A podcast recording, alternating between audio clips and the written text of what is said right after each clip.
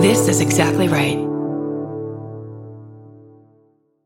If you're like me, you're always looking for a story to dive into. Whether it's a family drama or a mystery to solve, the key to getting hooked is the details. I need rich visuals and intricate storylines, and June's Journey has that and more. June's Journey is a mobile mystery game that follows June Parker, a daring young woman, on a quest to uncover the truth about her sister's murder. This is your chance to test your detective skills because you'll play the game as June herself. Explore beautifully designed scenes from the 1920s, like lavish estates and gardens, and don't forget to keep an eye out for hidden clues. And if you play well enough, you could make it to the Detective Club. There, you'll chat with other players and compete with or against them. June needs your help, but watch out. You never know which character might be a villain. Shocking family secrets will be revealed, but will you crack the case? Find out as you escape this world and dive into June's world of mystery, murder, and romance. It's all just one tap away. Discover your inner detective when you download June's Journey for free today on iOS and Android. That's June's Journey. Download the game for free on iOS and Android. We were having hat day at school, and I I'm not normally a hat person. I had this like numb spot on my head all day long, and it just was like in like a not scratchable itch. It was all day, all day, all day. But I, I thought like at first I was like, oh, it's just hat day. Like I'm just not comfortable wearing this ridiculous Christmas tree hat at school. by the weekend, so that like started midweek, by that weekend, it had started to move down my forehead to like my eyebrow area. And that's when it just became this burning, itchy, couldn't really make it go away thing. Um, a few days went by, and uh, that so this was all at Christmas time that's when I we were driving from where we live in Buffalo down to my parents on Long Island. And that drive, my forehead felt like someone had a match to it. I think I kind of lucked out with shingles because it was a really small patch that I had. But it to feel like someone had a lighter on my forehead for as long as it did was just the craziest thing. I had no idea what it was though. So I started doing like the WebMD thing and I was searching for like what's a large red spot, red spot with blisters, because it started to get these really small spots over time. And that's kind of when I started to see other pictures of people who had the same thing and people were saying it's shingles, it's shingles, it's shingles. So I finally like called my doctor and I said, Hey, I have all these symptoms, but like I, I don't know what this is. And they said, That sounds like shingles. You need to get to, you need to come see us right away. But we were traveling for Christmas.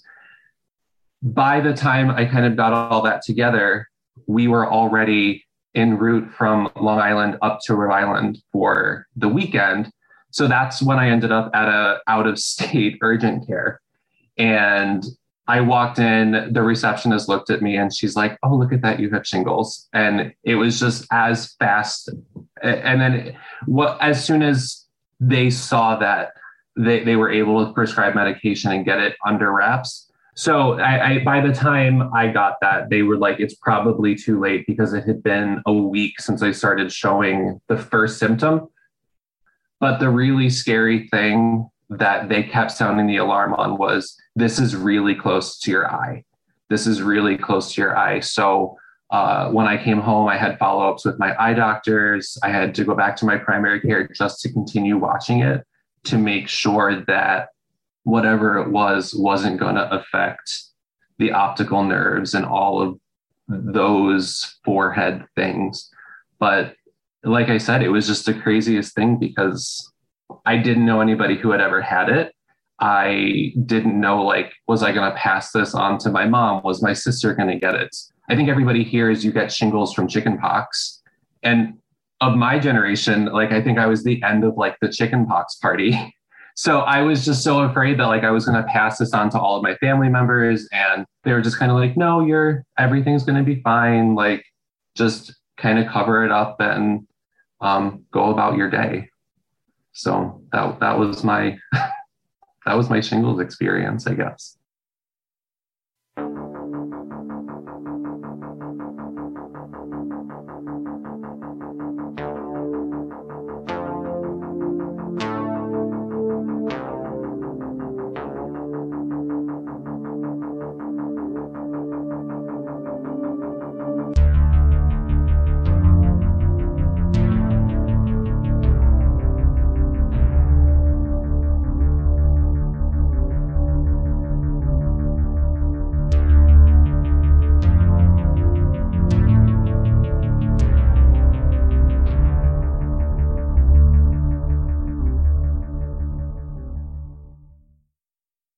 Thank you so much for taking the time to chat with us and for being willing to share your story. Thanks.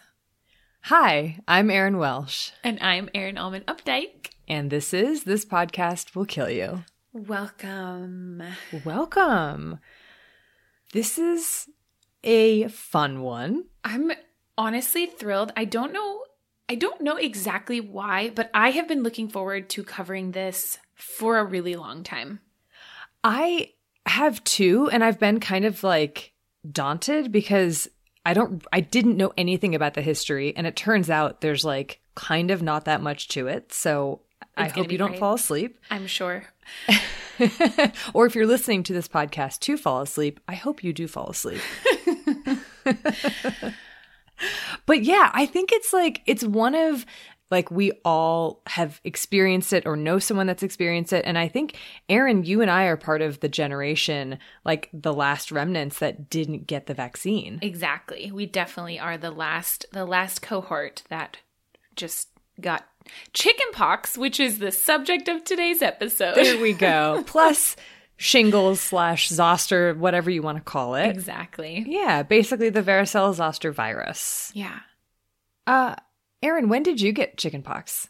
I don't remember exactly how old I was, but it had to have been after 1994 or 5. And we all four got it in a row. It went boop, boop, boop, boop, like down the row of older brother, then me, then my younger brother, then the baby brother. We all got it in age Huh. order. Um, and I have a very distinct memory of my first pock.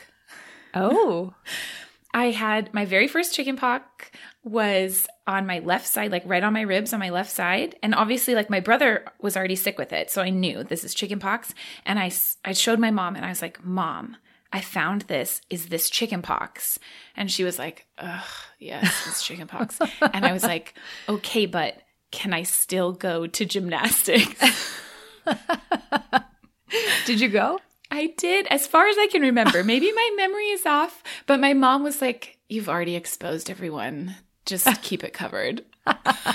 That's hilarious. She might dispute that memory of it. We'll see. Mom, is that what happened? That's how I remember it. I have the scar that I know that that was my first pop.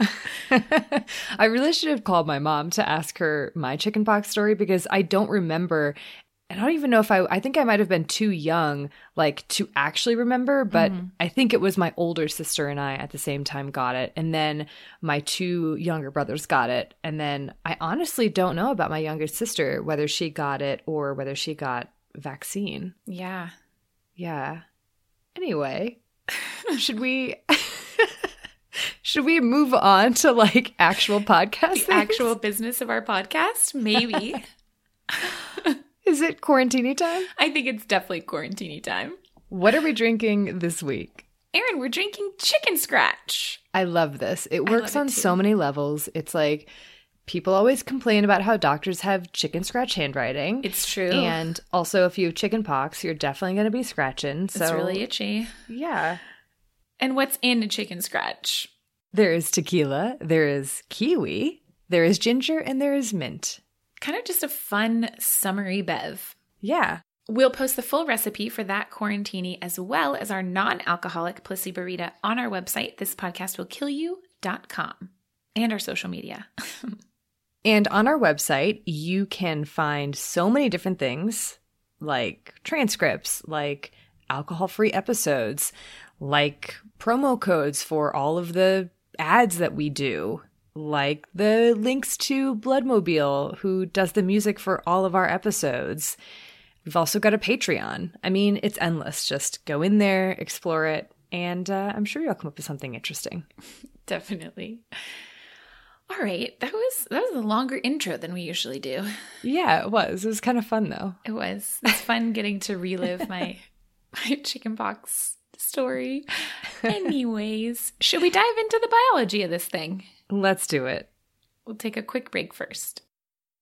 If you're like me, you're always looking for a story to dive into. Whether it's a family drama or a mystery to solve, the key to getting hooked is the details. I need rich visuals and intricate storylines. And June's Journey has that and more. June's Journey is a mobile mystery game that follows June Parker, a daring young woman, on a quest to uncover the truth about her sister's murder. This is your chance to test your detective skills because you'll play the game as June herself. Explore beautifully designed scenes from the 1920s, like lavish estates and gardens, and don't forget to keep an eye out for hidden clues. And if you play well enough, you could make it to the Detective Club. There, you'll chat with other players and compete with or against them. June needs your help, but watch out. You never know which character might be a villain. Shocking family secrets will be revealed, but will you crack the case? Find out as you escape this world and dive into June's world of mystery, murder, and romance. It's all just one tap away. Discover your inner detective when you download June's Journey for free today on iOS and Android. That's June's Journey. Download the game for free on iOS and Android.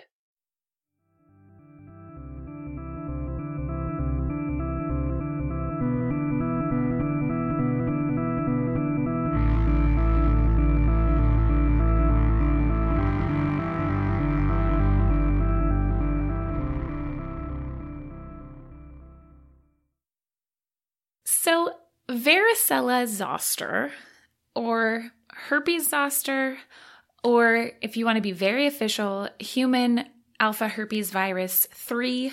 So, this virus that we're dealing with is a herpes virus, which I think some people might not realize because it's called chicken pox.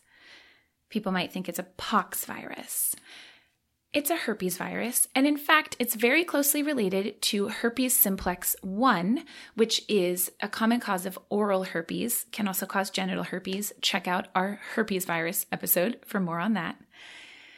Um, and so, like all of the herpes viruses, this is a DNA virus. It has a double stranded genome, blah, blah, blah. Like many of the human herpes viruses, this is a very human specific virus. It doesn't infect any other animals, which, as we'll see, is part of why we don't have a lot of answers about some of the specifics of the diseases that this virus causes because we don't have great animal models in which to study it. That makes sense, yeah. Yeah.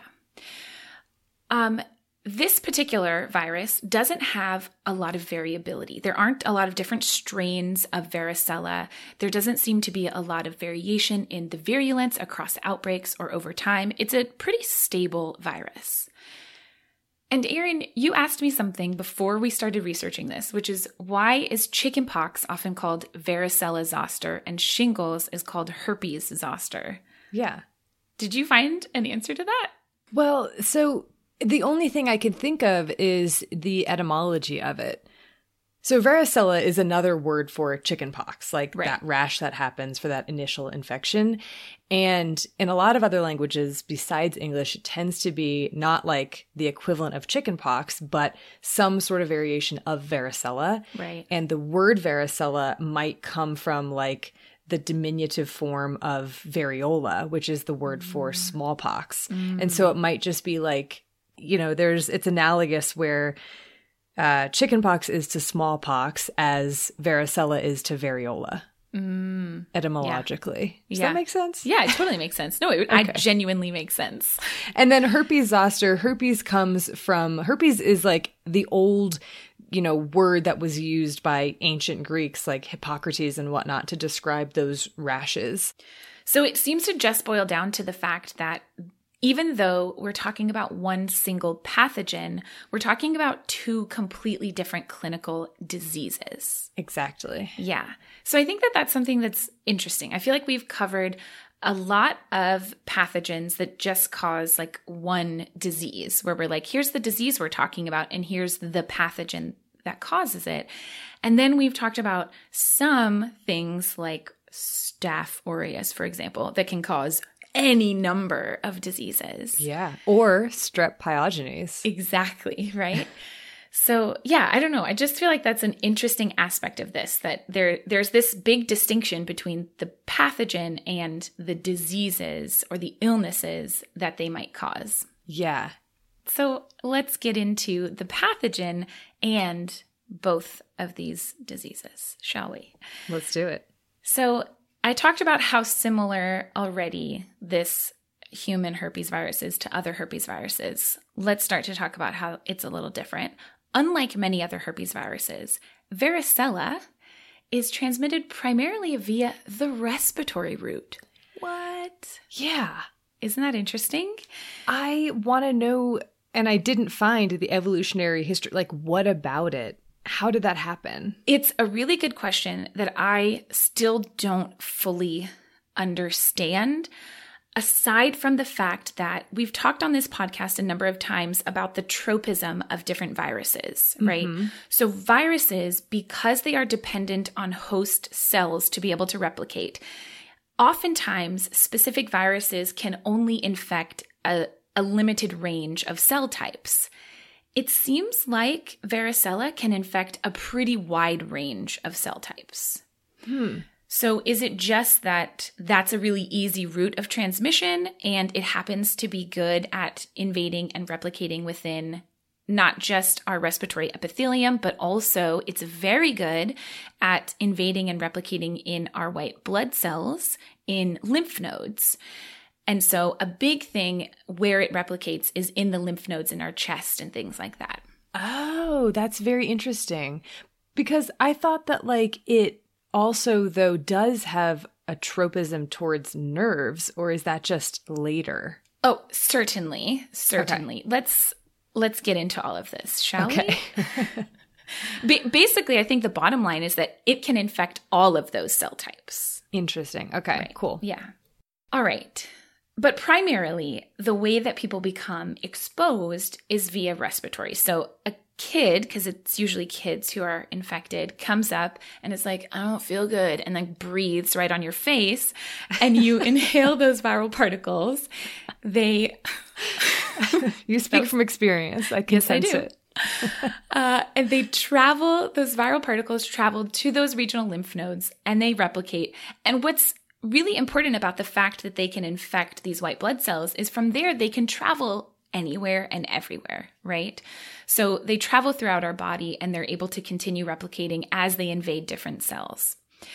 In general, the incubation period is about two weeks. It can be from 10 to 20 days after exposure to when you first start to show symptoms. But what's important, especially for a respiratory virus, is that you become infectious and able to infect others at least two days before those first symptoms start. Aha. And this is quite an infectious pathogen. It's pretty contagious.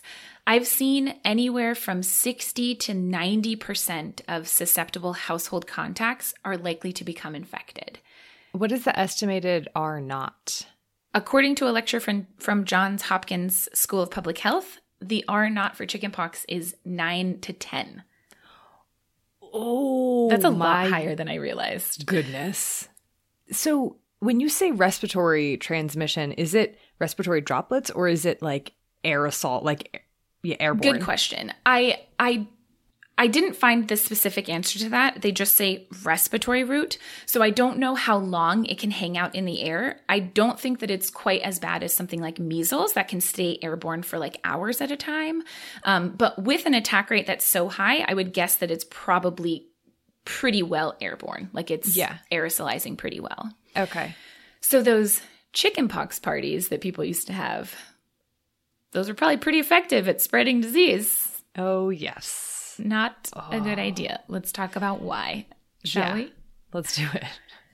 so, once this virus has disseminated throughout our body, one of the main cells that they tend to infect are our epidermal cells, our skin cells.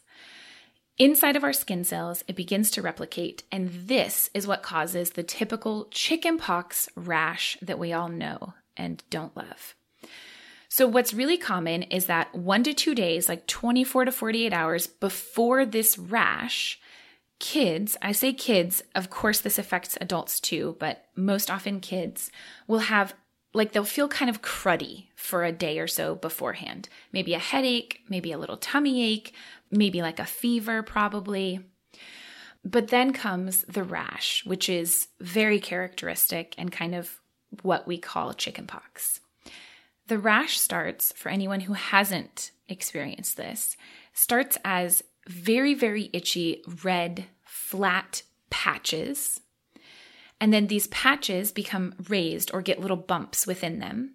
And then those little bumps develop into small, fluid filled vesicles, tiny little blisters. And these tiny little blisters are chock full of virus. So this is not only a respiratory pathogen, but it can also be transmitted by direct contact. Okay. It's okay. just covering all the bases. It's covering all the bases, exactly. This rash can also be present on mucous membranes, like in the mouth or even the eyes. And there, the lesions can kind of ulcerate a bit more and be really quite painful, not unlike the lesions that we see with herpes simplex. These all cause a very similar looking lesion. And these this rash spreads anywhere and everywhere. It's pretty common that they might start on the head or face or like centrally on the trunk, but will pretty quickly spread across the entire body. And new lesions, this rash essentially continues to develop over the course of three to five days, although the range can be anywhere from one to seven days, where you're continually getting more and more little pox. Oh, yeah. I mean, I don't remember any of this, but sounds obnoxious. It's not great. And of course, they're incredibly itchy. If you don't scratch the heck out of them, then eventually, after a few days, these vesicles kind of cloud over. So it's not like a clear fluid anymore. And then they'll encrust. Uh, usually, if you don't scratch them off, this will only take about a day or two per blister, kind of.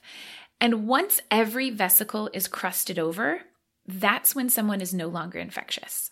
So you're able to spread this disease from about two days before you got that fever and headache, so up to four days potentially before the rash, until every blister is crusted over.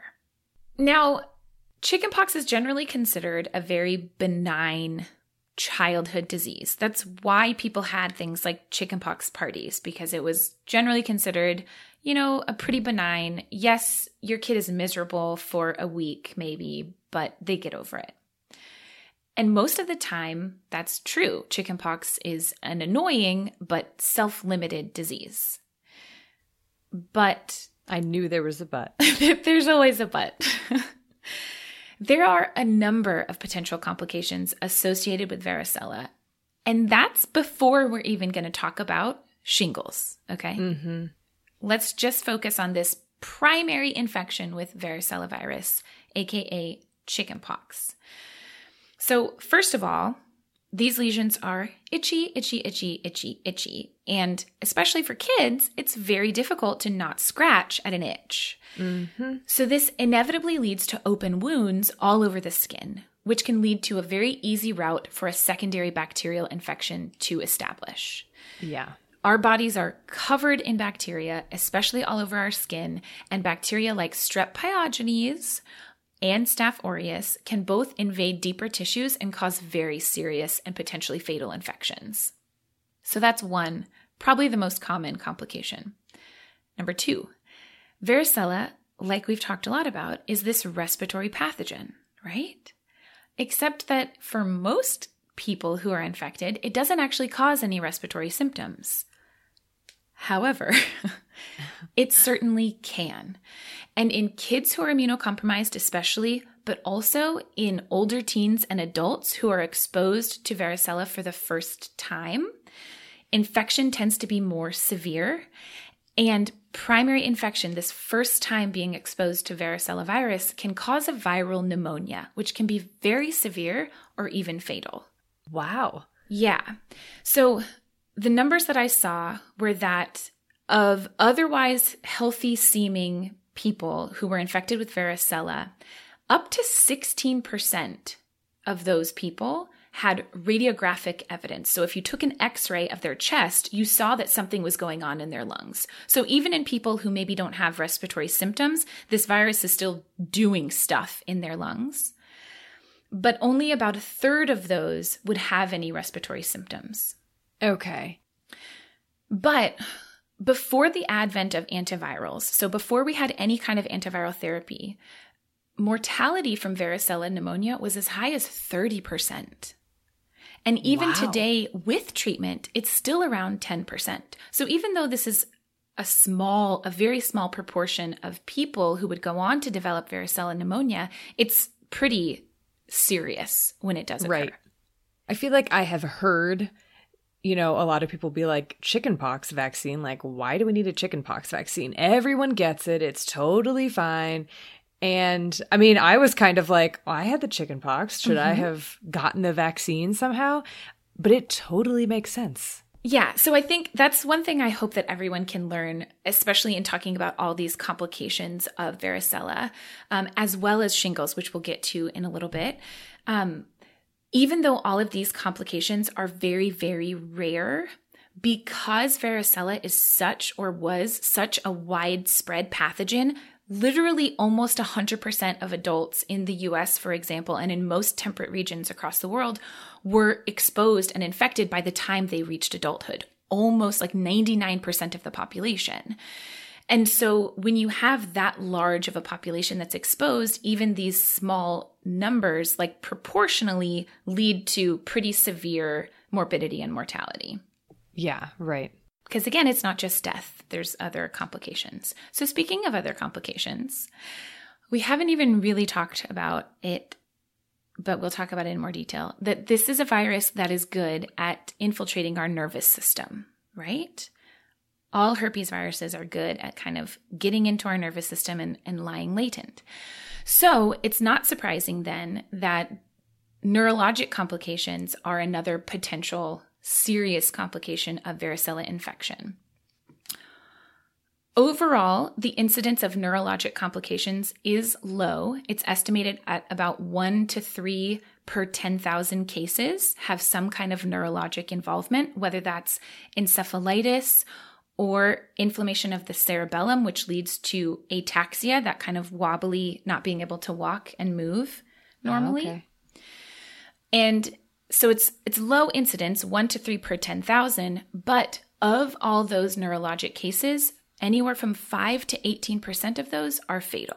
Wow. Yeah. And these complications fatal how? Usually from encephalitis. Okay. Yeah. And these complications are most common in very, very young kids, like under five, and then adults over age 20. And then there's a lot of other things. This is a virus that can infect almost any one of our cells. So it can infect the liver or the kidneys, cause liver failure, kidney failure. It can infect your heart muscle and cause myocarditis or pericarditis if it infects the lining of your heart. It can lead to low platelet counts, which can lead to hemorrhage.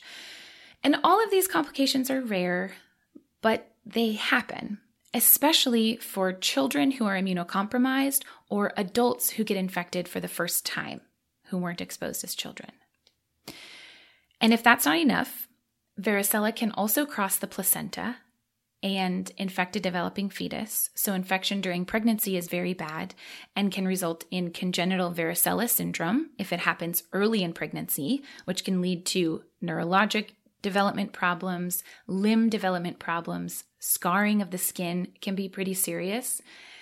And infection later in pregnancy can result in pneumonia in the newborn that is often fatal. Oh my gosh. As well as leading to like premature delivery. It's it's not as benign as I think people think it is. Yeah, definitely definitely a lot worse than I thought it was. Yeah. And all of that is just chickenpox. What about shingles? What about shingles? Okay, shingles. Like other herpes viruses, like herpes simplex that we talked about, varicella zoster is able to invade our nerve cells, hang out there, and chill. Just hang out in our little ganglia, not be detected by all the antibodies that we make against this virus. We make right. a lot of antibodies. Yeah.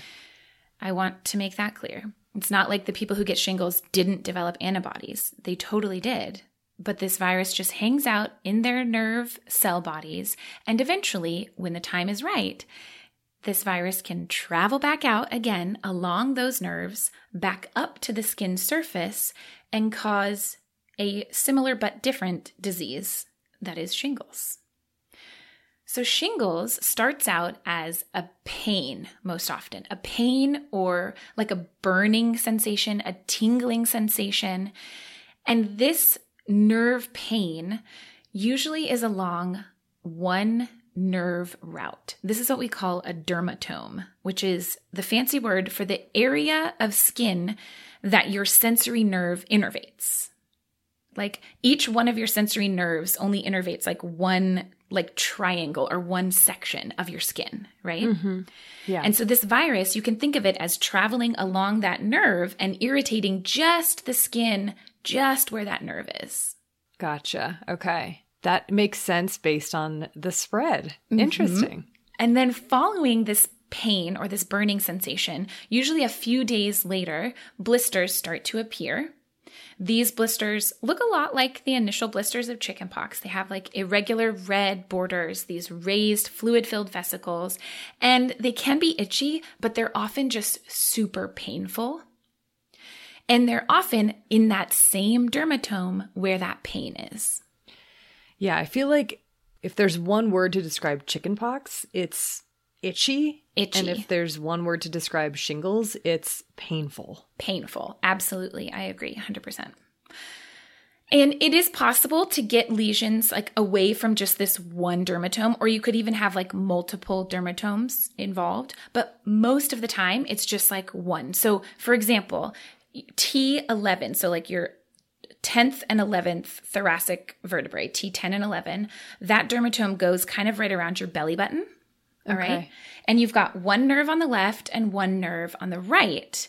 So it's usually just one or the other. So you'll get pain and a rash on one side going wrapping around your belly, wrapping around your back to your belly and stopping at the midline.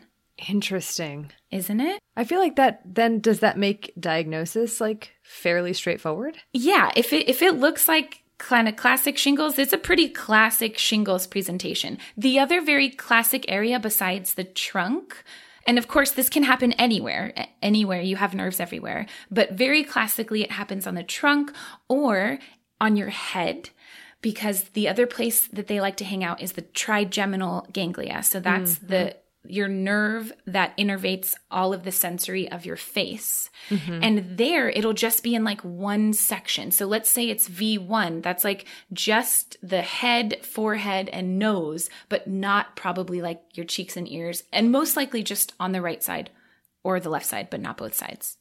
And as uncomfortable as that probably sounds, shingles can be a lot more debilitating than just an uncomfortable, painful rash especially in those who are immunocompromised or the very elderly, this rash can become quite r- widespread. So you can have involvement of a number of different nerves.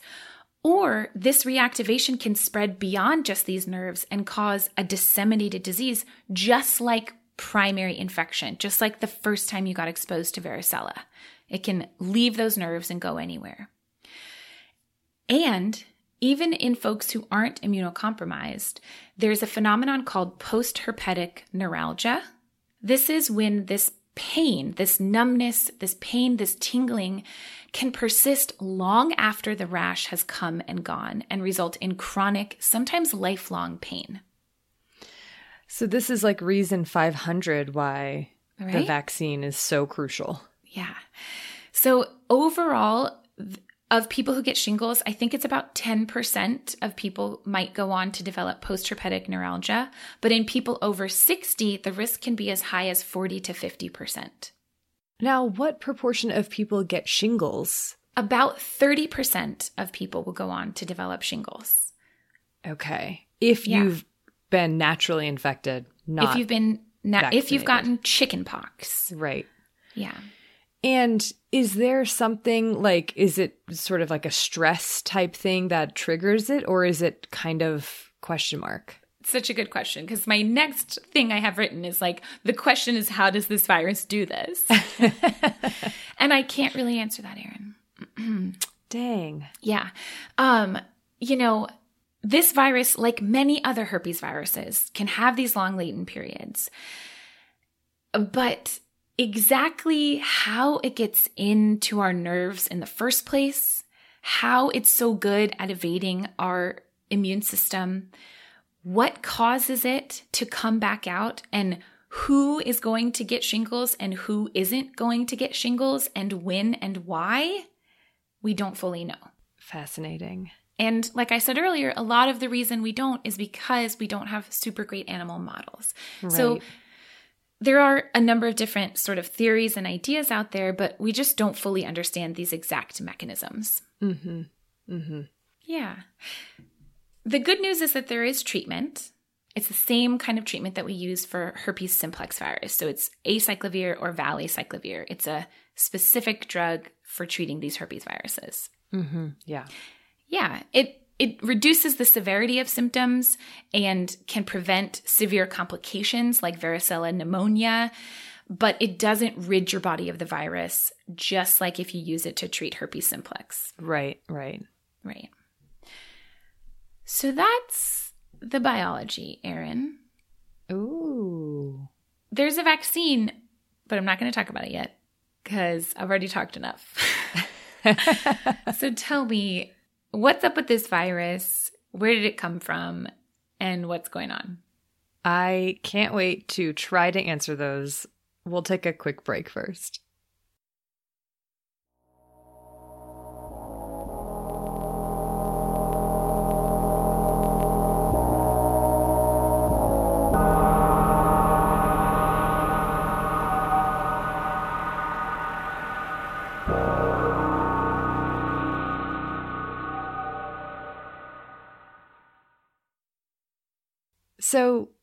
You always ask, where does this pathogen, whatever, come from? I always want to know.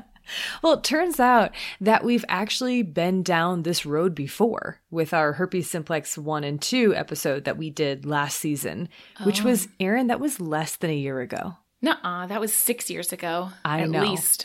I know. it was before we started podcasting. Yeah. but just like with every other episode, I end up forgetting so much of what we talk about. Like, mm-hmm. as soon as the editing is done and the episode is released, and it's just like gone from my brain. Yeah. And so then I like come across things that I've read or I've learned before, and I'm like, oh, yeah, that's right. Which was absolutely the case for this episode. Uh, I hate to admit, but it's the truth. So maybe you remember from the herpes episode, but in case you don't, the group Herpes viridae, which the varicella zoster virus is part of, is very old, like mm-hmm. millions and millions of years old group.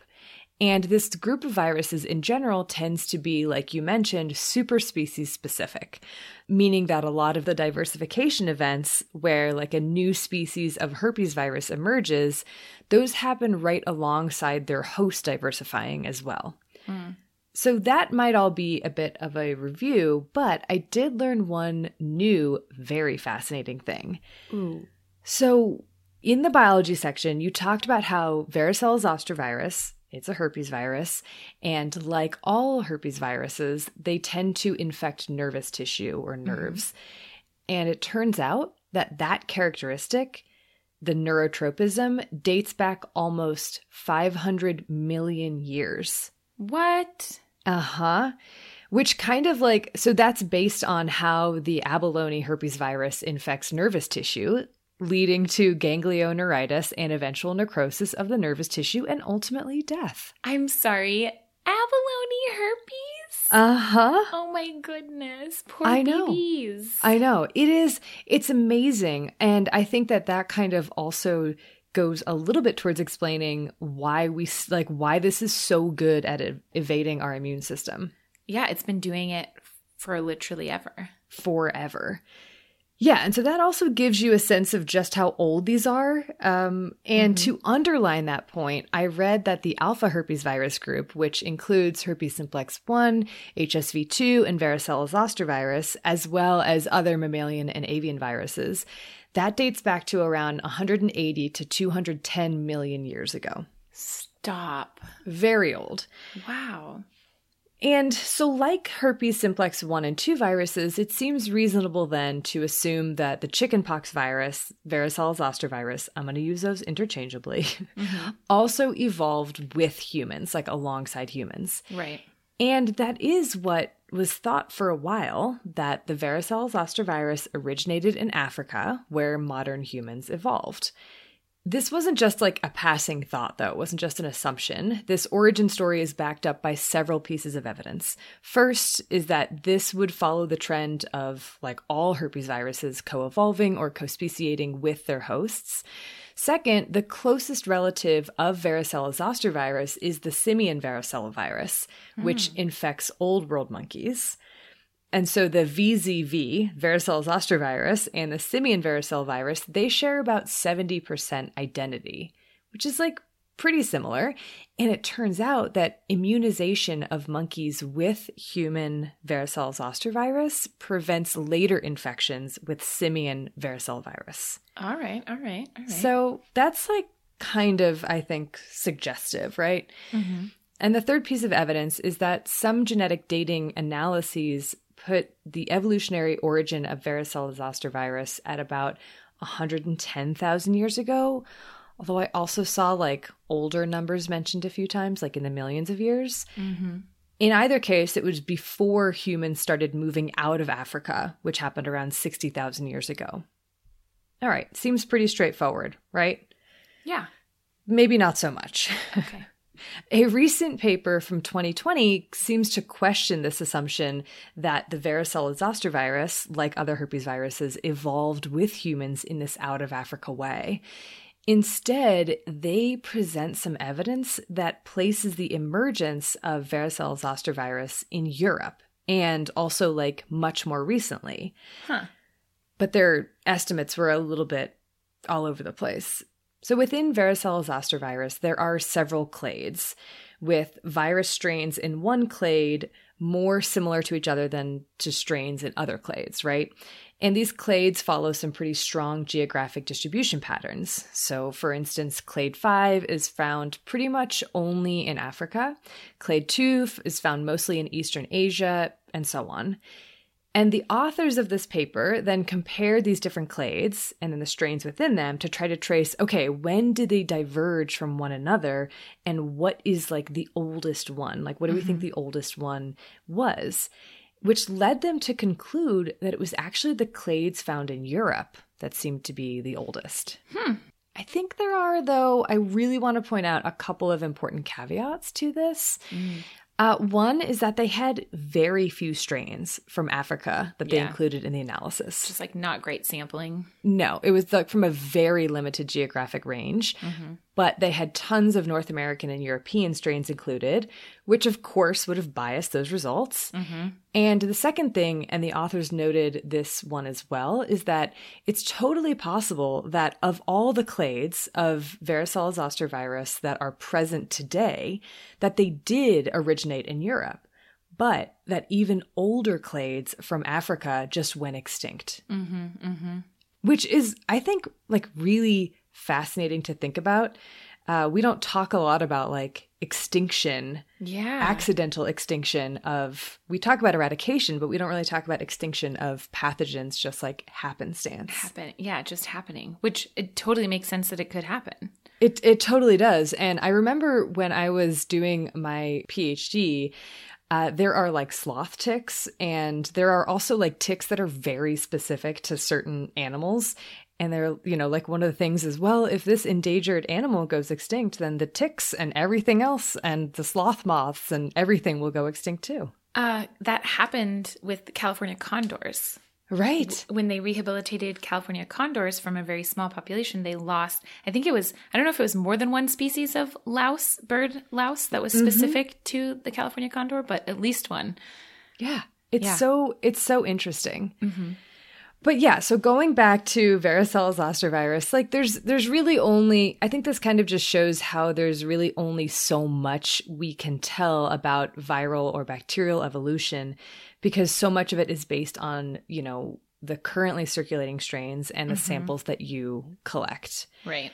And in the case of varicella zoster virus, things might get trickier as the vaccine strain continues to become more widespread and as recombination events might happen. That's kind of a question mark. I don't Mm-hmm. I don't know.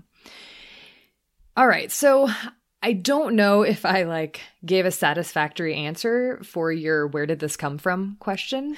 it's a lot of murky origins. but I think I can at least try to answer how did we get here, right? So, regardless of where precisely it came from, the varicella zoster virus is now globally distributed and probably has been so for a long time, like thousands of years.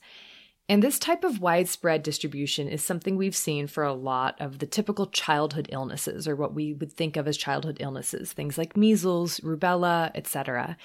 And in many ways, it follows the same epidemic pattern too, right? You get a critical mass of susceptible individuals in a population, and then boom, like one exposure, the virus just races through, especially mm-hmm. with an R naught of 9 to 10. Oh, yeah.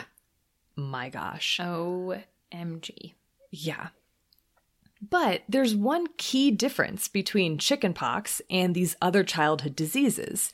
And that is that, unlike measles, for instance, which needs a certain population size in order to in order for it not to go extinct, which is why like measles and these other crowd diseases took off after the agricultural revolution, chickenpox doesn't need that. Because Aaron Because shingles. Because shingles. yes. So, because this virus, like herpes simplex virus 1 and 2, it hangs out in us forever and it can pop up later in life as shingles slash zoster, it has this amazing survival strategy that allows it to persist in these in even small nomadic populations mm-hmm. rather than needing the agricultural revolution to take hold. Because if we didn't say this already, and if listeners, you didn't realize this, shingles rash is absolutely contagious by contact. Yes. So the virus can persist in a population even decades later. Mm hmm. Mm hmm. But where varicella zoster virus is like other human herpes viruses in this way, in this sort of like latent period and then reactivation, in another sense, it's kind of an outlier uh, alongside herpes simplex 2, I guess, because of its transmission.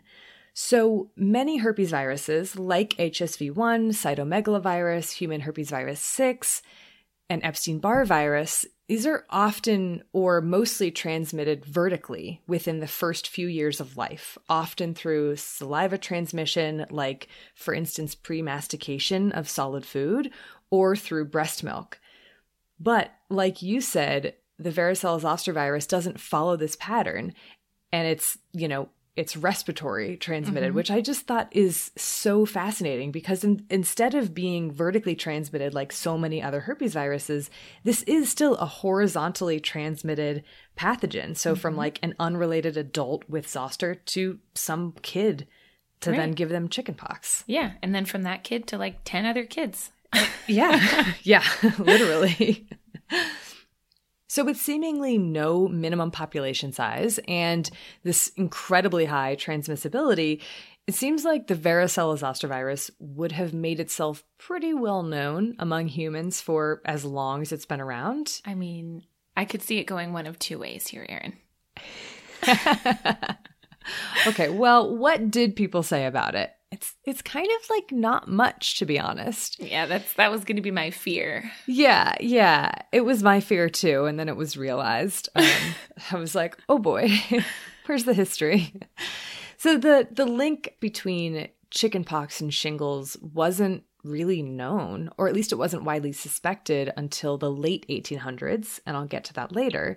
But both diseases had been recognized long before that.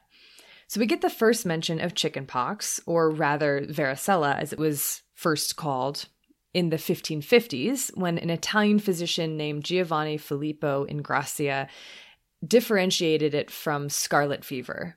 Hmm. The first thorough description, though, came from English physician William Heberden in 1785, and at the same time he distinguished it from smallpox. Mm-hmm, and mm-hmm. i already went through like the etymology. So varicella as this diminutive form of the word variola. Mm-hmm. um, but why do we call it chickenpox? I didn't go through that etymology. Yeah can you tell me?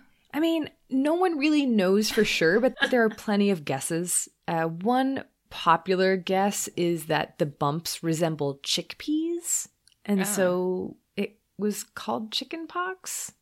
That was like not very well supported. Yeah. But another like more popular one is that chicken pox kind of resembles smallpox, but is way less deadly and horrible, and so it was called chicken pox as like the lesser version, the small fry version of the Like- big bad smallpox. Like you're just a chicken Yeah, pox. Yeah.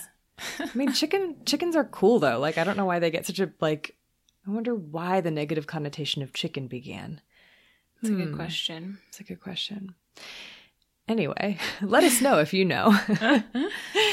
but shingles goes even further back than chickenpox in terms of its name. So, herpes zoster, the reactivation of the virus, was named by Hippocrates from the words for to creep and girdle, zoster meaning girdle. And shingles, which is the other name for this reactivation, is from the Latin word singulus for belt. So, where it typically happened. Yeah, along Yeah. the girdle. hmm Yeah. Very common. But I also want to mention that in Norway, they had a bit more colorful or evocative description for the rash Ooh. the belt of roses from hell, Oh, which I love. I love Ah, that. That's great. So I'm not sure exactly when the first like description of shingles was, but by the 1860s, its neural qualities were recognized and its focus in the dorsal root ganglion was identified. Wow. That's impressive. I know. I I'm I was very surprised by that too. It was sort of like, you know, autopsies were still, if you remember from our Right, uh, from our puerperal fever, fever. episode. It's just so interesting that they were able to find, like, I mean, they didn't know virus, right? No, they didn't know virus. Um, but I think it was like actually physical change, like changes. Right. Yeah. Like the inflammation and things that you would Exactly. see starting there. So they were like, well, this is obviously the root of the, This, yeah. the root. Yeah. Wow. That's that's pretty that's pretty cool. it is. And this period, like so from the 1860s on, sort of kicked off a growth in the interest of zoster and chickenpox, which, you know, probably was just sort of alongside the growth of interest in all in diseases that appeared to be infectious, right? And so it makes sense then, uh, given this high interest, that it was around 1875 that the transmissibility of chickenpox was first demonstrated through inoculation of human, quote, volunteers. Quote, quote volunteers. We all know what that means. and then in 1892, the link between chickenpox and zoster was first suggested after the Viennese physician Janos von Bocke noticed that chickenpox tended to pop up in susceptible children in a household where there happened to be a zoster case. Oh, Yeah. okay. I was wondering how they finally made that connection because it, Yeah. I mean, it makes sense, like, but it was still at that point a hypothesis, right? okay, yeah, And it did gain a bit more support when the next year the antigens for the two diseases were shown to be similar. But it wasn't until the 1940s that it was finally shown that chickenpox and zoster were caused by the same virus. hmm. wow, So I talk a lot on this podcast about germ theory hmm and and how that reshaped, you know, our concept of disease, really altering the way that people saw the world and themselves. But what I haven't really given much time to, unless I'm forgetting that I've talked about it, which is entirely possible, um, is where viruses fit into all of this. hmm hmm Because microscopes and microbiology labs in the 1800s, when germ theory first really gained traction, those allowed researchers to grow cultures primarily of like bacteria or fungi Right. and visualize them under either the scope or in the dish in colonies. And parasites, which are another big contributor to disease, were also pretty easily seen. But where does that leave viruses? very difficult. Very difficult. And so there's this whole chunk of diseases measles, smallpox, polio, yellow fever, influenza, chickenpox, diseases that were super prevalent, but they still lacked a tangible causative agent. Like you couldn't see it. What was causing it? Right. The infectiousness of these diseases could be demonstrated, again, mostly through these human, quote, volunteers. hmm But what exactly was being transmitted remained a mystery for decades after the rise of germ theory. in part because human beings and other animals and plants are riddled with bacteria. And so it was really easy to culture bacteria from someone's sputum who was mm-hmm. sick with like influenza and assume that the bacteria you cultured were the responsible ones. Right, right. And also, in part, because we lacked the technology that would let researchers actually visualize these causative agents of disease, these viruses. But that didn't stop some people from digging deeper when their proposed bacterial species failed to meet all four of Koch's postulates, mm-hmm. which is what happened in the late 1800s when a disease was sweeping through tobacco farms in the Netherlands, leaving plants withered with patches of dead and living tissue. The farmers were understandably distraught about this, and so they enlisted the help of a scientist named Adolf Meyer. And Meyer couldn't find any bacteria or fungi or parasites on the diseased plants that weren't on the healthy ones, but he knew there had to be something. So he injected sap from diseased plants into healthy ones, which then also grew diseased. Hmm. But the bacteria he isolated from the sap wasn't the culprit, and so he grew frustrated and dropped the project, which was then picked up a few years later by a couple of other scientists who decided to grind up the plants and pass them through a filter that would block plant cells and bacteria and fungi and parasites. So, like, what was even left, right? Yeah. They then injected that fluid into healthy plants, and voila, disease. So, they called this contagious living fluid a virus or transmissible filterable agent, which is yeah. what the term was for a lot of these viral diseases later right. on. Filtered transmissible agent. I love it. I love it. And then there, like, that is when the field of virology was born, basically. What? It's, it just really was the first time doing this episode where I actually thought, wait a second, like, we just assume we lump viruses in with bacteria and parasites and fungi as like, you know, human pathogens of disease. Right. But it took a lot longer than these other ones it's in terms also, of like germ theory. It's just so fascinating that they thought to do that. I know. You know, they thought let's let's use a filter that we know is going to keep back all of the plant tissue, all of the bacteria even and just see what's left.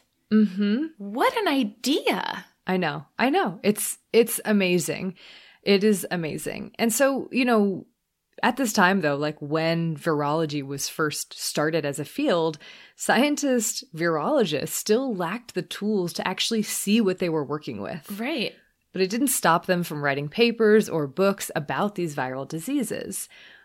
But in 1931, the invention of the electron microscope by oh. Ernst Ruska and Max Nohl would change all of that. Oh.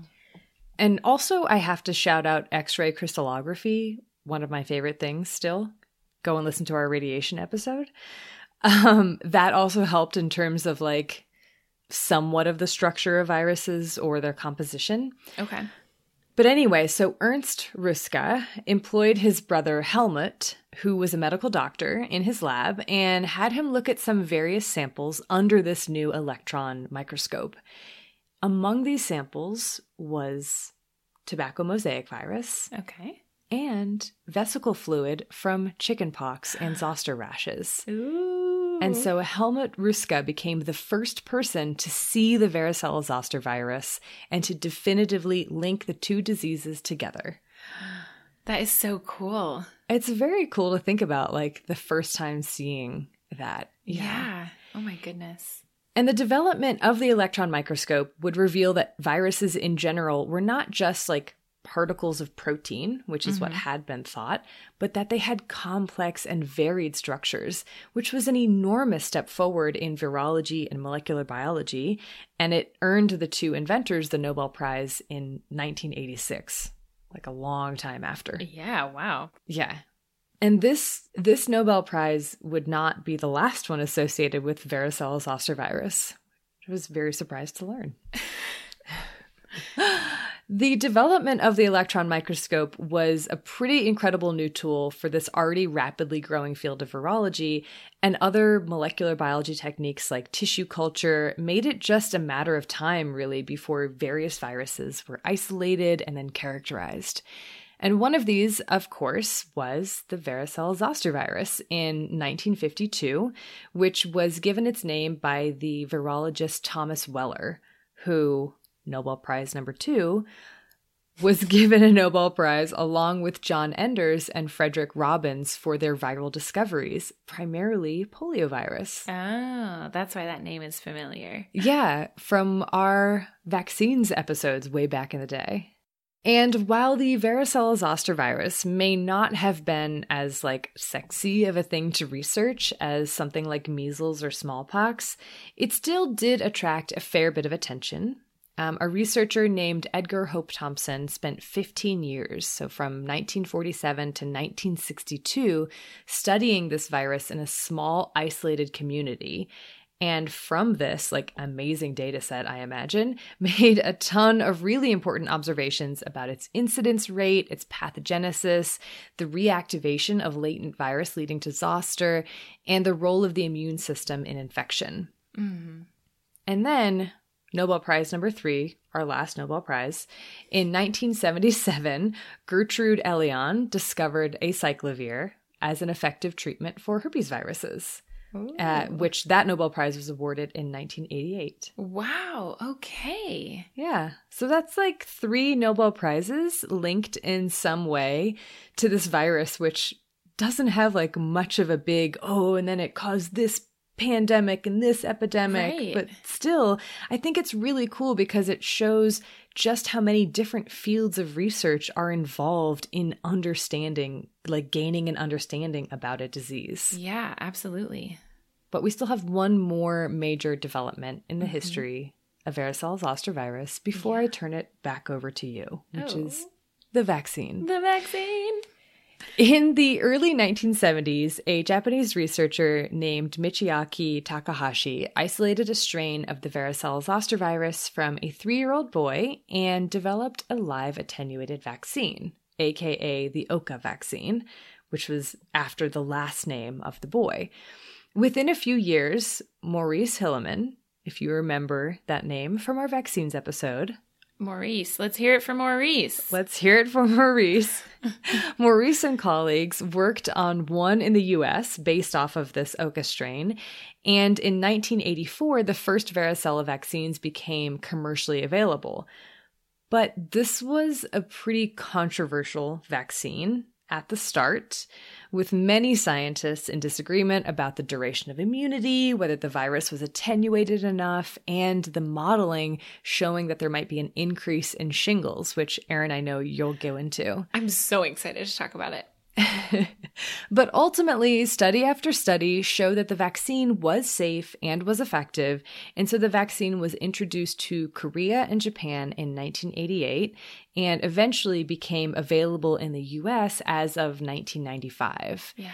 And I think it's really cool that we're doing this episode now, 26 years after it became routine in the US because it's probably only now that we're getting a true sense of the impact that it's had. Uh-huh. So, Erin, tell me about that impact. Oh. Where do we stand with chickenpox and shingles today? I am literally so excited. We'll take a quick break and then talk all about it.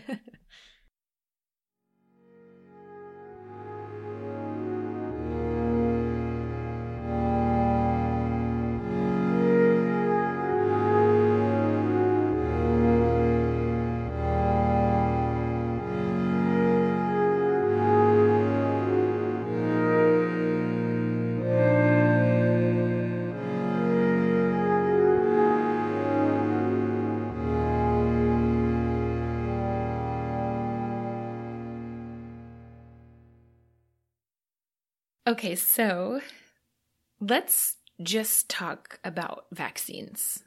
All right. Because it turns out, like you kind of mentioned, Erin, there's a lot of nuance to this discussion.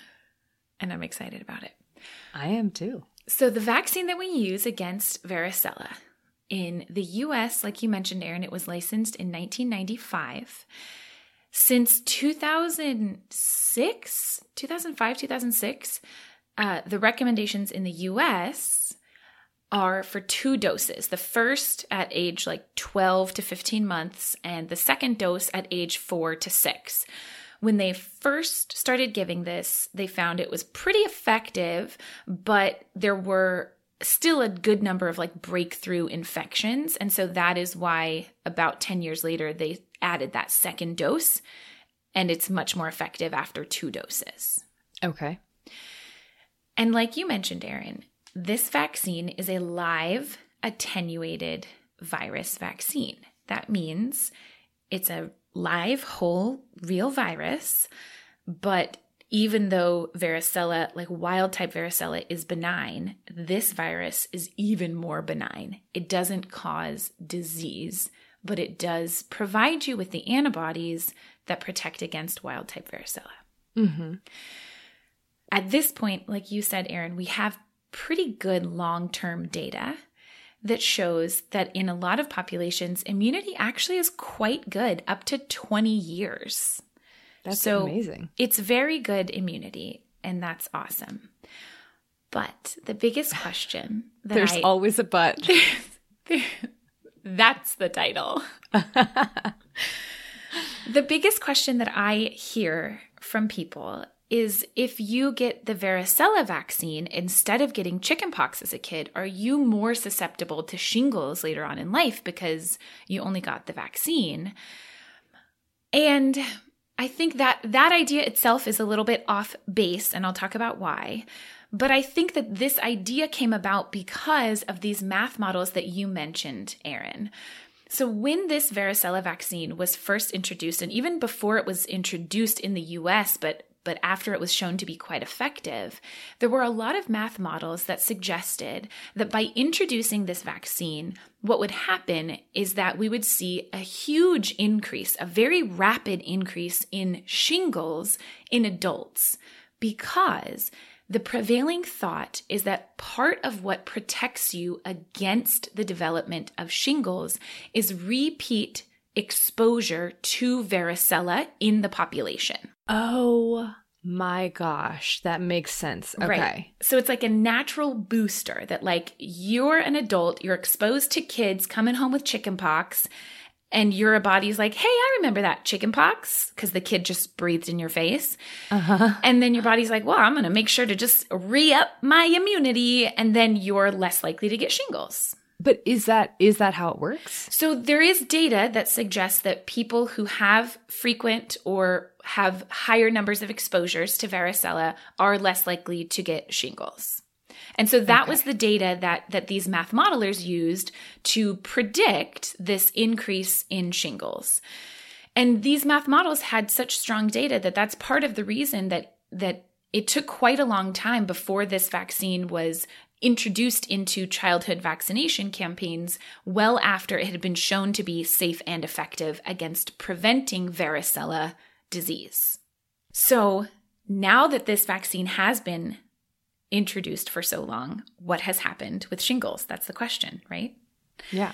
Let's talk about it big picture.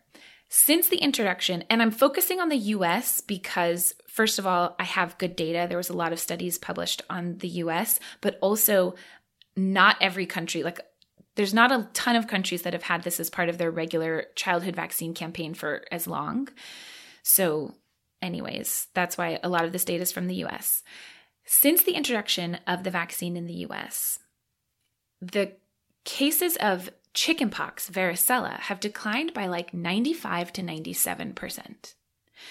And these declines have even been seen in adults over the age of 20 as well as in infants.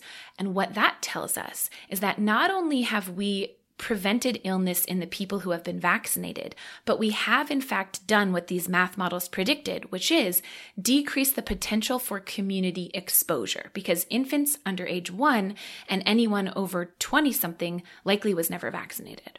Mm-hmm. So, what's going on with shingles?